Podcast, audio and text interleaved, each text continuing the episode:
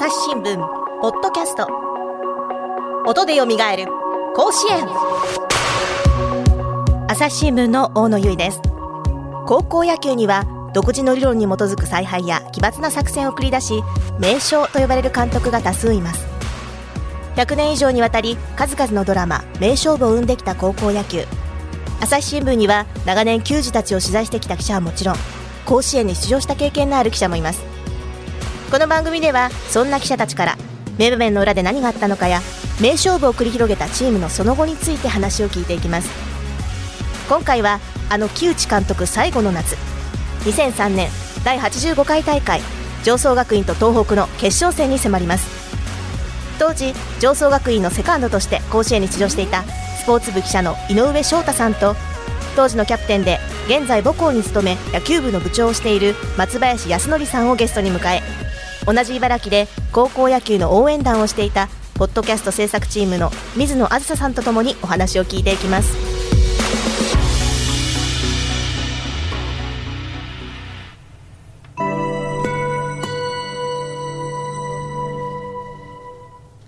それでは皆さんよろしくお願いします。よろしくお願いします。えー、まずは井上さん。2003年、はい、上層学院が優勝した時のメンバーなんですよね。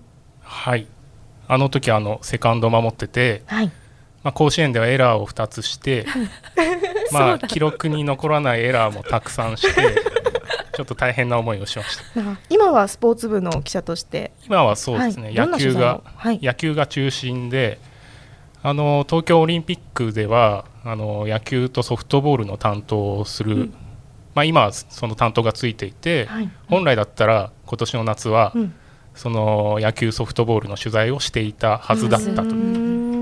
まあ、代わりにねこのポッドキャストに出演していただいておりますが、はい、えー、そして今日一緒に話を聞いてくれるポッドキャストチームの水野さん井上さんと同期なんですよね、はい、同期なんです。2008年にあの朝日新聞入社した時から、はい、結構仲がいいはずなんですけど、はい、いいはず。いいはずなんですけど、私もあの高校時代に応援団を着てあのかく乱を着て高校野球の応援をしていまして、うん、実は茨城の出身なんですよ、であの井上とは同い年なので私の最後の夏は上層が優勝した夏でもあって、うん、で茨城って高校野球熱がめちゃめちゃ高いところなんで、うん、木内監督を知らない野球ファンは絶対いないと思います、ね、なるほど、はい、そして本日は井上さんのチームメイト上層学院で当時キャプテンだった松林康則さんをゲストにお迎えしています。よろしくお願いします。よろしくお願いします。松林さん今はどんなことを？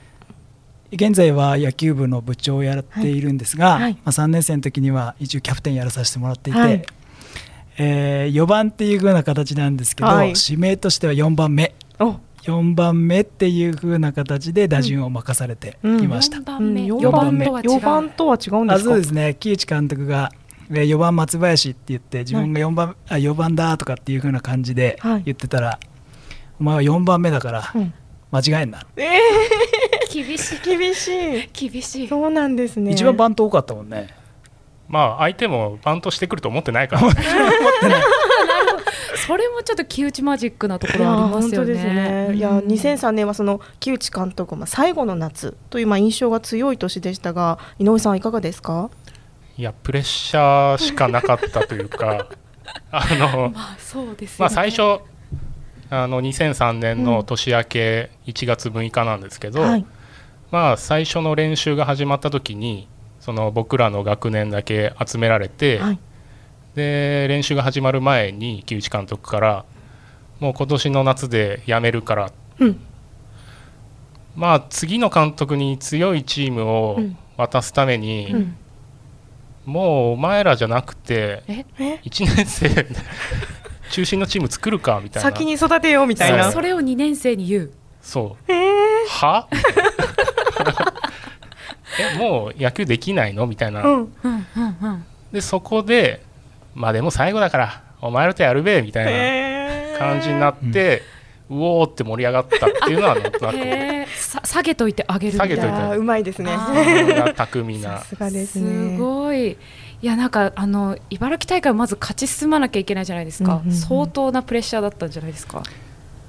だから茨城大会の初戦が一番ガチガチだったかな、もともとその茨城を勝つためにその大会直前まで練習を相当やってヘトヘトの状態にして大会に入って、大会に入ればその練習量が減るから、それが準決勝あたりに体のコンディションが整ってきて 爆発するみたいなチーム作りを木内監督がよくやる。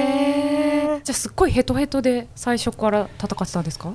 なんか後で聞けばそういうふうな感じで、やってる本人たちからすると一生懸命だからね、あそうか。もうやばいんじゃないかやばいんじゃないかって。初戦でギリギリギリギリでっていうふうな6月の練習試合とか負け越してたよね。負け越してたしほとんど点取ってない。点取ってない。点取ってない。もうみんなヘトヘトだから。チャンスみんな打てない。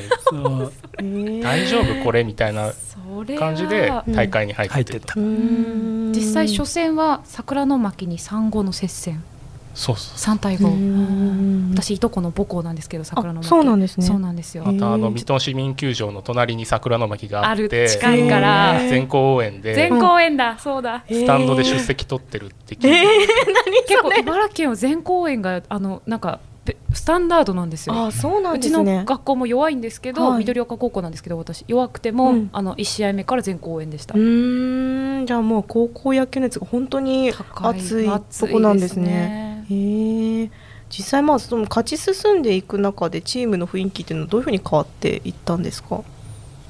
でも初戦勝って1回解散したよねね。解散？解散？とね開会式。開会式直後。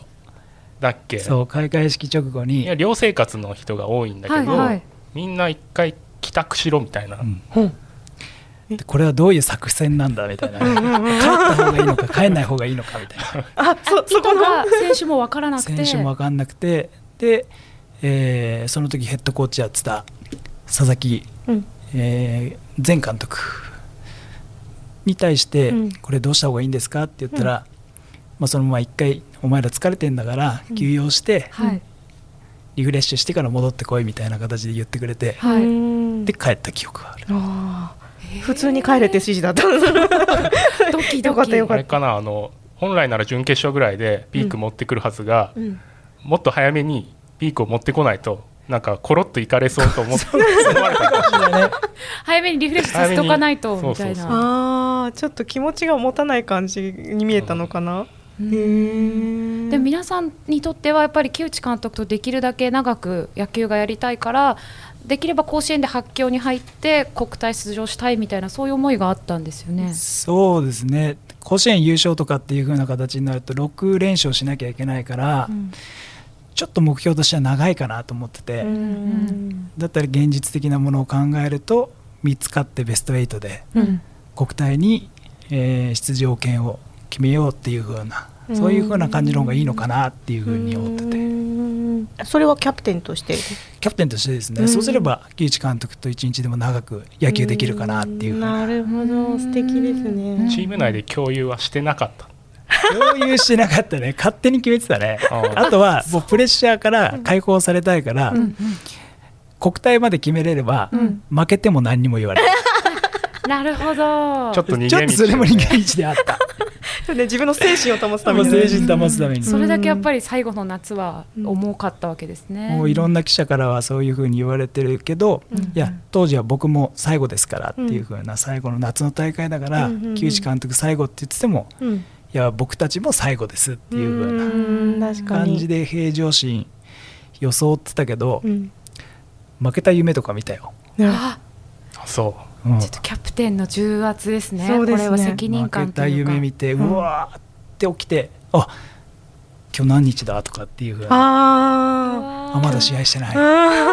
現実じゃないみたいな。現実じゃなかった夢だみたいな。それ茨城大会。茨城大会1回甲子園1回。2つも、うん、うわ井上さんはそうでもないみたいな顔してますけど。まあ甲子園出れば、うんうん、とりあえずはその個人的にはまあ一つ目標は達成したかなぐらいな感じだったんで、うんうん。うん、だから僕の場合は試合重ねるごとにプレッシャーはどんどん減っていくような感じだったですね。いやまあ甲子園出ること自体そんな簡単に言えるものじゃないんですけどね。やっぱ実際出てる人は違うんですかね感覚がね簡単じゃない。なんか。あとね先輩たち出てたからね。ああまあね、うん、なんか先輩たちのエピソードを経てなんか松林さんがお願いしたことがあったそうですね。あそうですね。2つ上の先輩たちが選抜優勝して、うん、で夏の、えー、甲子園で春夏連覇っていう風な、うん、そういう風な目標があったんですけど、はい、1回戦開幕試合。開幕試合。開幕試合で十何対何で勝ったんだよね。上宮大使に。上宮大使に、まあまあまあの大差。そう結構大差で勝って。て、で今度2試合目が熊本の修学館で,、でその時に試合始まる前。試合始まる前にすみません私1年からベンチ入りしてたので、す。ごいね。すごい感じ、ね、いや2年の時は入ってない。から1年の時は入ってた。1年の時はまあ経験させてもらってたんですけど、はいうん、その試合始まる前に、木内監督が「お前らもう帰りたいのか?」みたいなことを言い始めて、試合直前に。試合直前に。なんで？室内練習場なんでかは分からない、うん、けど多分そういうそのあまり気迫が見られない雰囲気を察したのかもしれないですね。でまあ僕は1年生だったんでそんな、うん、僕が言うのも変じゃないですか。まあまあ、帰りたくないです帰りたくないです。で僕はまあただ待ってたんですけど、うん、まあ、3年生も特に何も言わなくて多分あっけに取られたような感じだったと思うんですよね。どうしたらいいのかなみたいな、何が正解なんだろう、そもそも木内監督はなんでそんなことを言うんだろうっていうような感じだったと思うんですけど。後で聞いてもね3年生たちはもう絶対この試合はもう勝つっていうふうに準備してたのに木内監督からポッと言われたっていうふうなことを聞いてたので。分かんないですよね、はい、でそれでその試合負けるんですよ。あ、え。ー、修学館に。はい。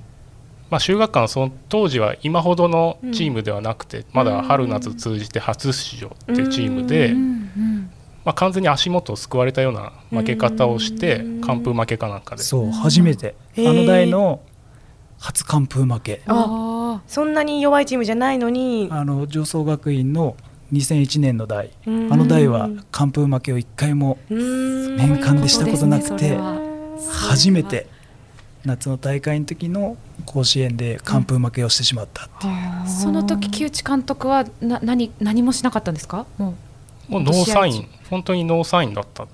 ノーサイン。ノーサイン何もせず。何もせず腕組んでずっと。指示も出さず、普通監督ってねこうサインを出してこう戦略を練ってこう名将と言われる方だとねやっぱこう作戦をこう伝えてみたいなイメージですけど全くそんなこともなく。ゼロ。ゼロ。だからなんかそういうふうなものがあるっていうことは、うん、ちゃんと木内監督がどういうふうに選手を見てるかっていうのもこっちが考えなきゃいけないのかなっていうふうに思っていて、サインを出さないということはどういうことなのかと。そうだから木内監督はもうあのサインを出さないぞって言われないようにしようみたいなそうですね。見捨てられないようにっていうのが一番強かったかな。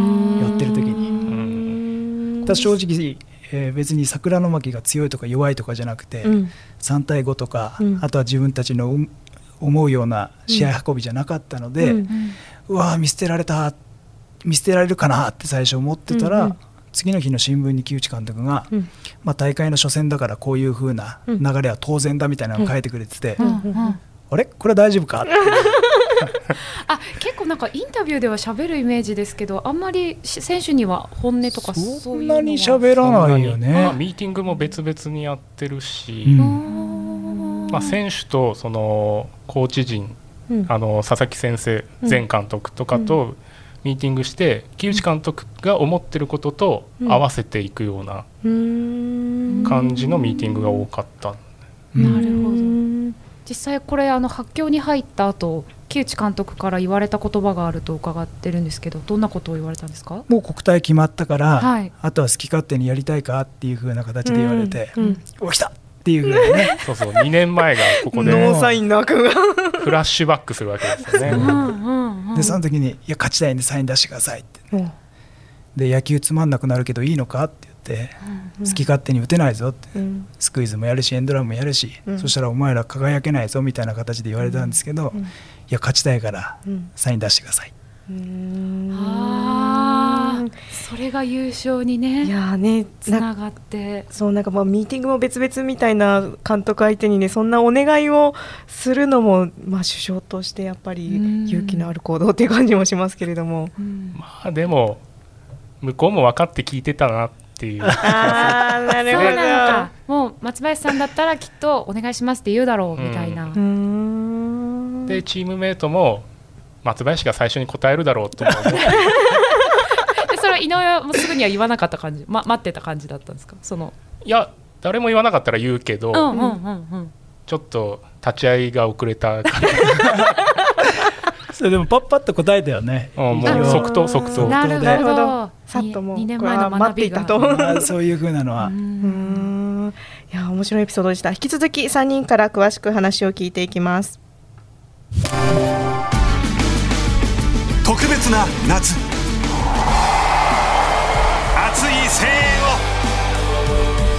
いつでもどこでも球児たちの熱戦があなたの手に。各都道府県の独自大会を1000試合以上。甲子園交流試合を全試合完全無料でライブ中継。高校野球を見るならバーチャル高校野球。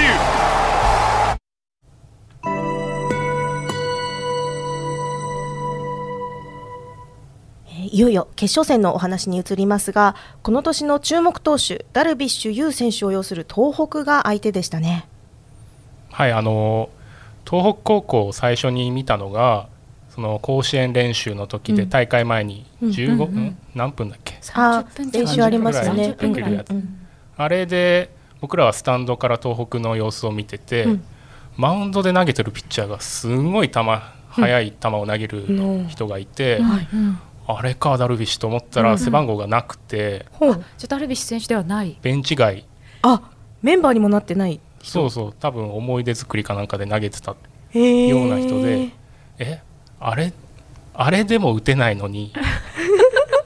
ダルビッシュってどんなんなの？みたいな感じが最初の僕の印象だったですね。でまあ大会進むにつれて実際のダルビッシュを見てって、うん、でまあ当時はやっぱ怪我がちだったし、でも準決勝にあの登板しなかったので、うんうん、まあ、決勝はダルビッシュだろうと思って、うん。うん、もうダルビッシュの対策しかしてなくて、うん、もう何人もいいピッチャーいたんですけど、うん、でダルビッシュの映像しか見てなくて、でもどうやっても打てないだろうから、狙いはシンプルに打ったら将来自慢できる。そこ これ皆さんそうだったんですか？チームメイトみんな。これみんなそうだよね。みんなそう。木内監督からも、うん、孫の世代まで自慢できるから、うん、打った方がいいよって。えそんなノリなんですね。簡単に言いますね。打てたらいいけどみたいな、うん、そうなかなか打てないですけどね。うん、まあでもものすごいダルビッシュを想像して、で当時はあの甲子園の決勝の前っていうのは、そのグラウンドでバッティング練習ができて、はいで、まあ、僕らはダルビッシュ対策しかしてないので、うん、うちのチームの一番球速い、まあ、藤崎っていうのがいるんですけど、うん、彼が、えー、マウンドの3メートルぐらい前から思いっきり全力投球するっていうバッティング練習をして、短い距離で投げるってことですね。そうそうそうそう。18.44を15メーターぐらいのところから、結構な速度ですね。そうなると。まあ彼は背も高いんで仮想ダルビッシュみたいな感じでやってた角度もついてみたいな。角度もついて。それが僕は前に飛ばなくて、で、まあ多分外野にも一歩も飛ばしてないと思うんですけど、そんな状態で、ダルビッシュとの対戦に試合入ってったんで、うん、実際試合始まったら、うん、そのやっぱさっきも言ったように怪我がちだったし、うんうん、そんなにまあ過去に対戦したピッチャーでもっと速いピッチャーいたなぐらいな感じだったんですけど、ね、じゃあそこまで怖くなかった、え松林さんは違うんですか？えめちゃくちゃ速かったよ。多分それは松林は4番で僕は7番だったから、うん。あやっぱり緩急っていうかダルビッシュ投手の中でもそうそうそう。手を抜いてくる。ああ4番は真っ向勝負みたいな、松林は気をつけるバッター、うんうん、犬はそうでもない。何してくるか分かんないですしね。もしかしたらバントしてくるかもしれない。し、普通の4番とはちゃうぞみたいな、ね、バントの数一番多いからね 4番なのにそんな早かった？早かった印象あるよ。絶対前飛ばないと思った。あ。あ第一打席だけ？だいや全部チャンスの時も。ああそう。これはいけるみたいな時はあんまりなかったんですか？じゃあ。いや1打席もなかったね逆に打率落ちるからあんま対戦したくないな。打率とか気にする。打率気にしてた。えでも実際試合はねあの0対2の4回上層学園が逆転してその1点目が松林さんだったんですよね。そうですね。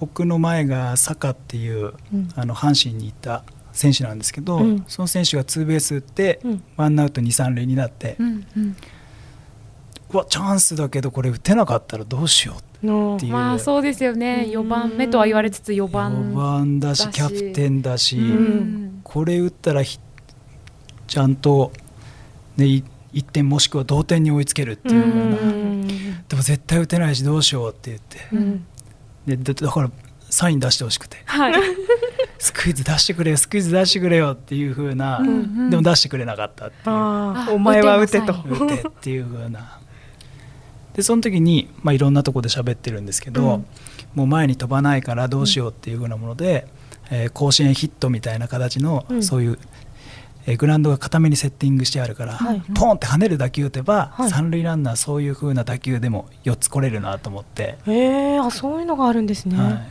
でツーストライク追い込まれてたので、ピッチャーがローボール来るから、そのままちょんって当てれば絶対ゴロ跳ねると思ってそしたら低めちょうど来て、ハーフスイングみたいなのやって、跳ねたから、ラッキーこれで1点は一応入る。そんなでもその2点負けてて、うんうん、ワンアウト二三塁、うん、ヒット出れば同点、うん、スクイズは出ない。やそうか考え甘かったかな。でもさ打てな打てないんだもん。打てないのに、うんうん、チャンスで打たされる、この一番苦しみ、まだ自分がいいバッターとか、ね、そういうふうなものだったらいいんだけど、ねえ。プレッシャーかかってる いやあのすごいやっぱキャプテンだけありますね、うん、責任感がすごくあるんだなって感じます。本当に、ね、一方井上さんはどうだったんですか？この時。僕は第一打席でヒット1本打って、はい、将来自慢できる。将来自慢できる。第2打席はその松林のサードゴロで1点返して、うんその次のバッター吉原が、うん、えー、同点の二塁打打って、うん、その次の大崎大二郎が右中間にスリーベース打って、うん、目の前で3対2になって、僕。西三塁のチャンス。西三塁。まあショートゴロ。ちょっと、まあ、ゴロ仲間の2人はね。簡単にはヒットは打てなかったと。簡単には。そうそう続けて打たせてくれない感じであったなるほどなるほど、まあ、でもそこでもう1点入ったらまたねもう東北がダルビッシュ変えようかってなってくるかもしれない、そうするとまたね試合の展開も変わってくるから。確かに。他のピッチャーとは対策してないからもう。そうそうそう。こっちとしてはもう長くダルビッシュにいてほしい、なるほどそうか、最終的にはね、うん、4対2で競り勝つわけなんですが、うん、この試合終了時松林さんにはすでに涙が見えたような感じがするんですけども最後にファーストゴロを取った時の気持ちはどんな気持ちでした？やっとプレッシャーから解放されると思って。やっとだっていうふうなもうでもワンアウトぐらいで泣いてたでしょ。いやねもうこのプレッシャーから解放されるって思ってね。嬉しさもあるけど、うん、でもようやく苦しみ苦しみっていうあれはちょっと言葉としては合ってないかもしれないんですけど、うん、やっとこれですんなり寝れるっていう。う肩の荷が下りたというかね。降りたっていう。キャプテンならではかもしれないです本当ね。じゃあ2点差でドキドキしてるっていうよりはもうあとは仲間が抑えてくれて。もう仲間が抑えてくれて、うん、でさっきも井上が言ってたんですけど、うん。井上しかエラーしてないんで。誰もエラーしてないっていうセカンドに飛ばなきゃもうゲームセットセカンドに飛ばなきゃ。ツーアウト目はセカンドゴロだったけど、あそうだね。疑問にされてるじゃないですか。セカンドゴロどどんな気持ちだったんですか？井上的には。もう外せない飛んできた。そういう感じ。結構簡単なゴロだな。いやでもあでもちょっと簡単にさばいたよね。送球するときに、うん、あれ？これあと1個になるじゃん。とかなって、うん、やっぱ余計なこと考えるから、変変な送球した覚えはある？なんか、いや簡単なゴロって言っても結構パパパンって言ったゴロだったから、うん、もうちょっとがっちりにいくのかなと思ったら、うん、パンパンって簡単に簡単にさばいたからおおっていうもうでもプレッシャーはもうないからね。決勝はもう、まあね、勝っても最後負けても最後、うん、まあそう、ね、この1試合が終われば、うんうん、もう終わりあそうかそうかそうか。いやなんか対照的な お二人の心境でなすごく面白いです、まあ、木内さんといえば、まあ、木内マジックと言われていますけれどもいかがですか？うんまあでもそのやっぱ選手の特徴を把握して、うん、選手の得意なことをやらせてる結果、うんうん、まあ相手から奇抜に見えたり、何してくるんだろうみたいな雰囲気になってたので、やってる僕らからすると、そんなにマジックではないというかいつも通りのいつも通り。うん。まあ、あの年3回戦で静岡高校と対戦して、うん、まあ、さっき松林はスクイズ出してほしいと言ってて、うん、まあ、僕も同じような心境の場面があって、うん、まあ、0対0序盤試合の序盤でワンアウト三塁、で相手ピッチャーの球がすごい速くて、本当にファールしか打てなくて、で1点取るならスクイズしかないなと思いつつ、でカウントが2アン2エンド2とか整ったところでベンチ見たらスクイズだったんで、うん。うん、あやっぱそうだよねみたいな。あ別に意外なことは何もしてないまあそうなんですよね。スリーバントスクイズなんですけど、だからファールにしたらアウトになっちゃうんですけど。そうですね。結構選手を信頼してないとなかなかドキドキするサインですよね。お互いの考えが一致してたから。っていうのはね。うん。と逆に僕なんかもえー、全然長打打てないんですけど、うん、右バッターで右方向に打つのが得意なので、うん、逆に上層学院の4番バッターみたいな形だとインコース、僕インコース苦手なので。で逆にアウトコースしか来ないから、うん、その時にライト前にああありがたいなって思いながら打ってたっていう。上層の4番で大きく構えれば大体アウトコースしか来ないみたいな。ほど。じゃあこう対戦相手が結構木内監督とか上層っていう名前を大きく見てるっていう大きく見てるのは絶対あります。あそうなんですね。ですねでもその木内監督が言われたことだけをやってるようじゃダメで、そこはその自分の判断でバントをしたり、セーフティーバントを狙ったりっていうのは全然ありなんですよ。そういう主体的に動いてる選手もちゃんと評価してくれるっていう。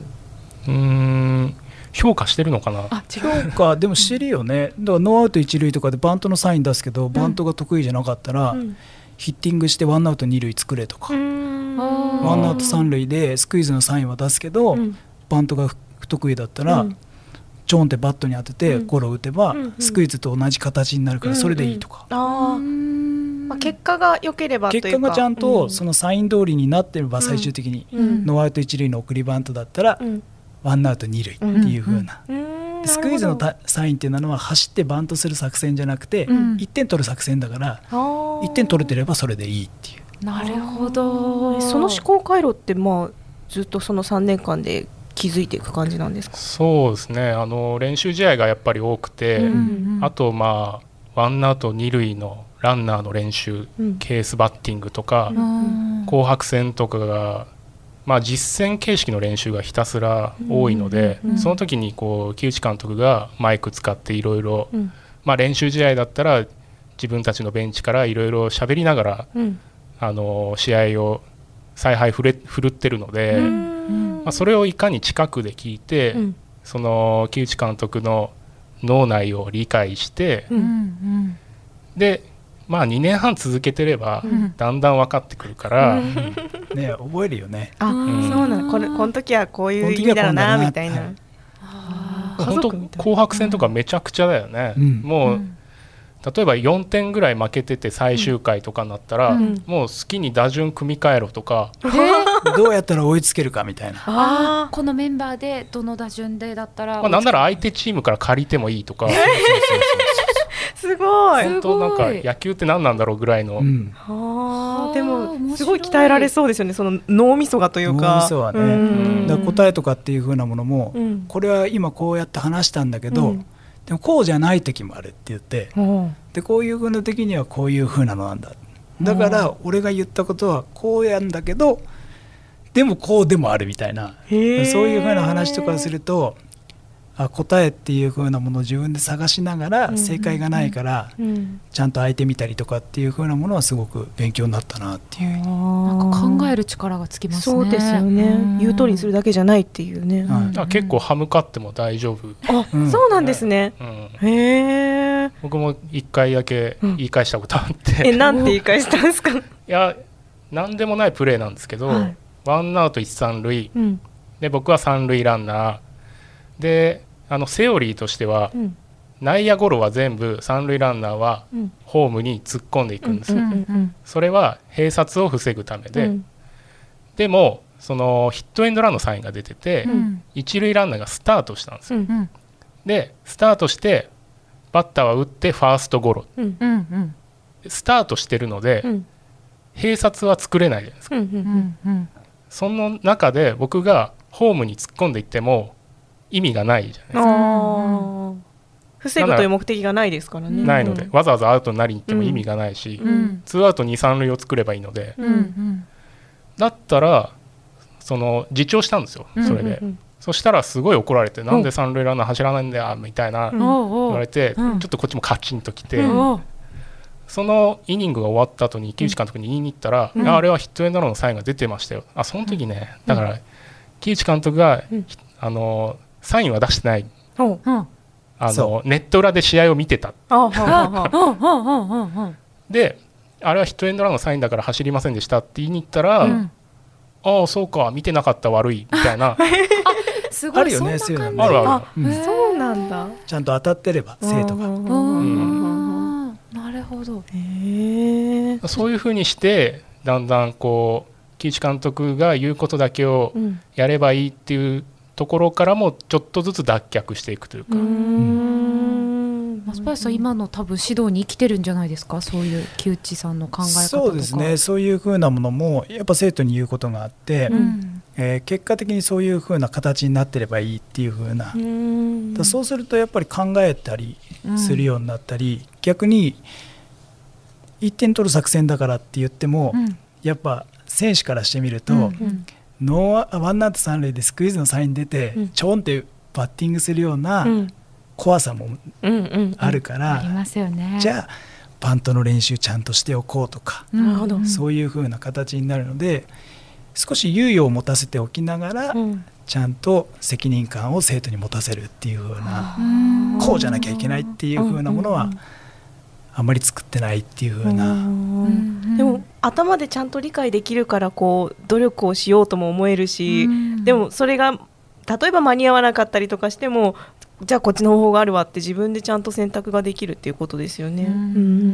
逆に自分が、えー、イメージしてもいたものよりも、うん、プラスアルファで選手が動いた時には絶対褒めます、うん、俺はこう思ってたって言って、でもお前はこういうふうにしてくれたって、これはすごいことだぞってベンチにも喋ったりして、うん、そいつをちゃんと称えてあげるっていうふうな。そうするとモチベーション上がりますね。モチベーション上がりますね。指導者が思ってるのは君はこのぐらいの選手だと思ってる、うんうん、でも選手がそれ以上出したっていうのはもうすごいことで。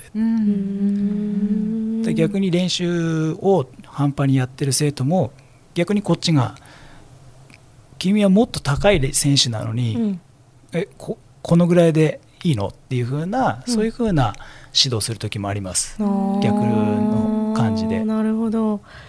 一方で井上さんはその、まあ、木内さんに教わったことですとか、はい、あるいはまあ甲子園での全国制覇が今のそのスポーツ記者の仕事に生きていることってありますか？うん。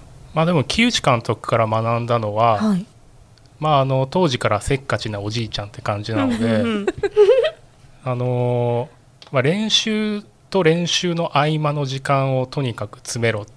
へなシートノックが終わりました、これからバッティング練習です、うん、って時にその間その時間をいかに短く、いろんな仕事があるわけじゃないですか。ボールをセッティングするとか、バッティングケージを準備するとか、キャッチャーを準備しなきゃいけないとか、ピッチャーは誰だとか、ネットを張れとか、そこの時間をとにかく詰めないと監督怒り出すんで、自発的にやっぱ仕事は探すようになるんですよね。そのどこが足りないど。こが足りない。そうか。どどうしたら早く終わるか自分の動きを考えられる。グラウンド整備とかでも、うん、その整備してる選手がショートのところばっかりいたら、セカンドがいないから、じゃあ俺はセカンド行ってこの練習の時間を少しでも短くしようとか、そういう考えになってくので、そういうところは多分社会人になったら、いろんなところで生きる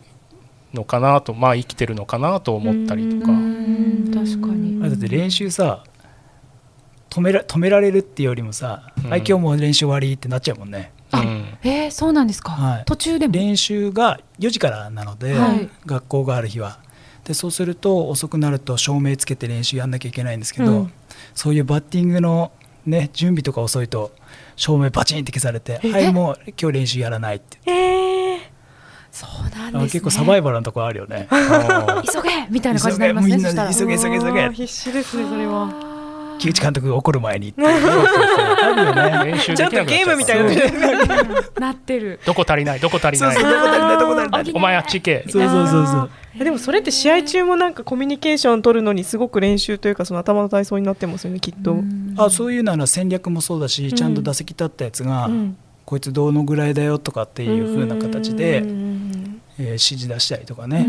あとクイックこのぐらいだと思うから、多分普通に走れるよとかっていう風なこのピッチャーからどうやったら点数取れるっていうのは、ベンチで結構喋ってたよね選手同士でね。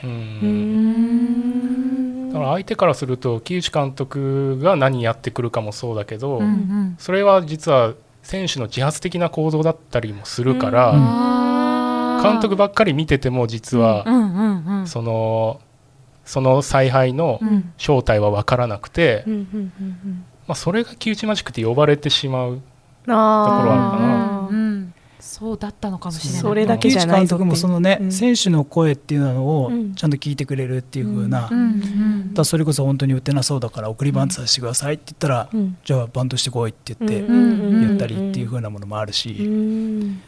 まあ、相手が迷ってくれたら勝ちみたいなところ、ね、なるほど。なるほどなんか優勝した理由が分かりましたね。分かりましたね。今この話聞いてると、うんうん、いやそうなるよなすごいなと思って聞いてました。はい。相手が迷ってくれる、木内か木内マジックって言葉は本当にありがたい。うん、なるほど。でもこう逆にずっと木内監督最後の夏って言われてたのはどうだったんですか、お二人としては。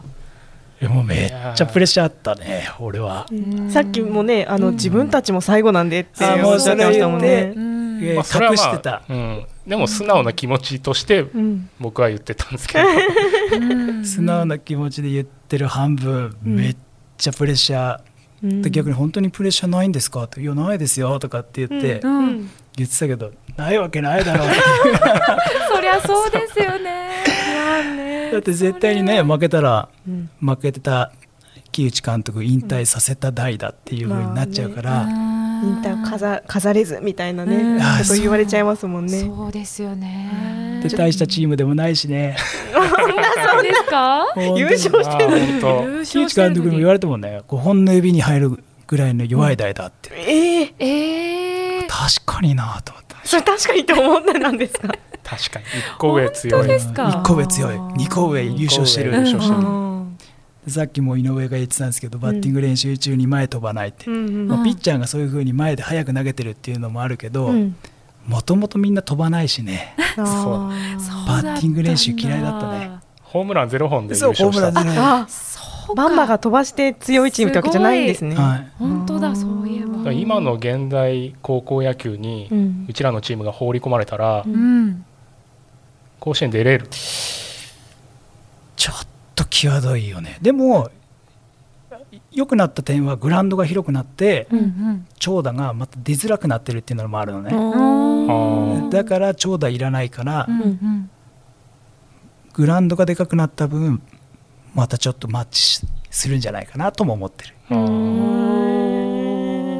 なるほど。そうだ今年の2020年のこの代っていうのは3年生の代は、結構僕の代に似てて、この2003年の代に、だからこれ勝てるんじゃないかなっていうふうに思ってたっていうふうな。思ってたというのがねね,、まあね、今年は新型コロナでね春も夏も中止になって、まあ、春はねあの春の選抜出場予定だった32校は交流試合をしてますけれども、はい、実際生徒たちの様子とかはどうでしたか？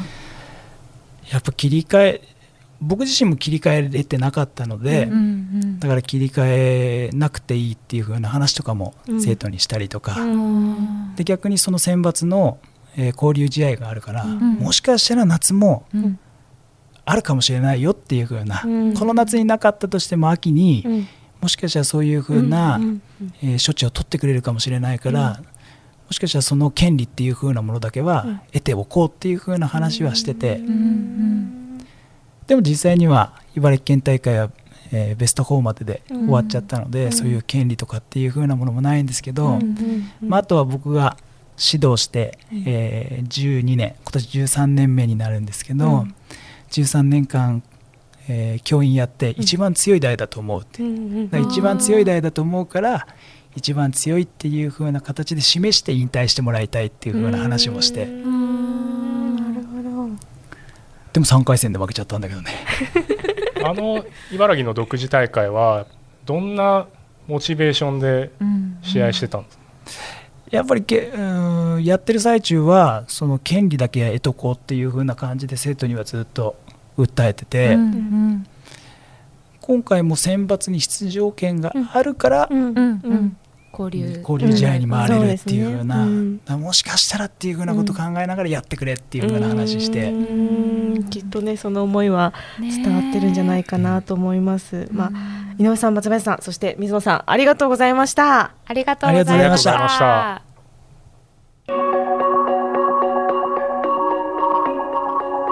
ファンや観客の予想を裏切る展開になった時その驚きがミラクルやマジックと表現されることがありますでも当の本人たちは普段通りの作戦で普段通りの実力を発揮しただけ。それでも奇跡と呼ばれるのはこのまま終わってほしくないというファンの願いを叶えてくれた選手への称賛なのかもしれません。あなたが奇跡を願ったのはどんな瞬間ですか？朝日新聞ポッドキャスト音でよみがえる甲子園。朝日新聞の大野由依がお送りしました。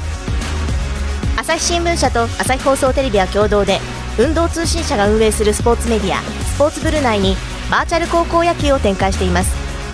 交流試合の中継映像などが無料で視聴できます。ぜひご利用ください。この番組へのご意見ご感想をメールで募集しています。podcast at 朝日 .com podcast アットマーク朝日 .com までメールでお寄せください。それではまた次回の配信でお会いしましょう。